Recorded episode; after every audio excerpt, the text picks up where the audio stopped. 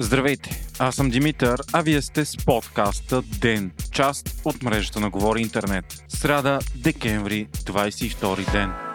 Първи сериозен скандал разтърси новото правителство. Днес по-рано по медиите и социалните мрежи се появи информация, че се готвят назначения в Министерството на външните работи на важни позиции на кадри, които са бивши сътрудници на Държавна сигурност. Министерството се държи от има такъв народ с министър Теодора Генчовска. Едно от планираните назначения е било на бившия шеф на ДАНС Петко Сертов. Това предизвика много силни обществени реакции. Ситуацията изискваше да се намеси премиерът Кирил Петков, който потвърди, че са готвени такива назначения, но те вече са отменени. Петков заяви, че всеки министр има право да избира екипа си, но после коалицията обсъжда дали назначенията съвпадат с изискванията. По-късно Тошки Орданов от има такъв народ обяви, че няма да има нито един сътрудник от държавна сигурност в екипа на Министерството на външните работи.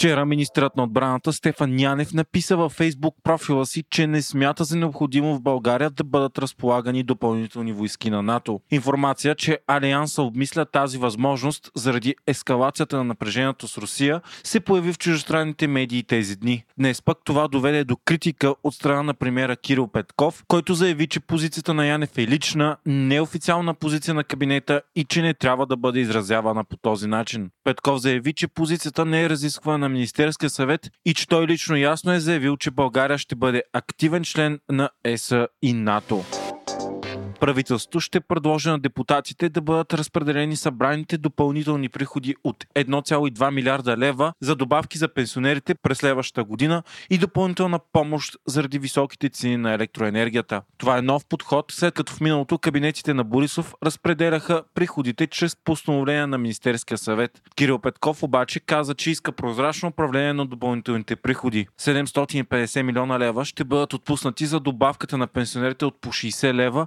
от 1 януари до юни 2022 година включително. По този начин минималните пенсии биха станали 430 лева. 450 милиона лева пък ще отидат за помощи за бизнеса за справяне с ръста на цените на електроенергията, като общата сума, която правителството планира да отдели за това е 1,5 милиарда лева ден излиза в коредна почивка. Следващия епизод ще бъде другата сряда, 29 декември. Вие слушахте подкаста Ден, част от мрежата на Говори Интернет. Епизода подготвих аз, Димитър Паметов, а аудиомонтажът направи Антон Велев.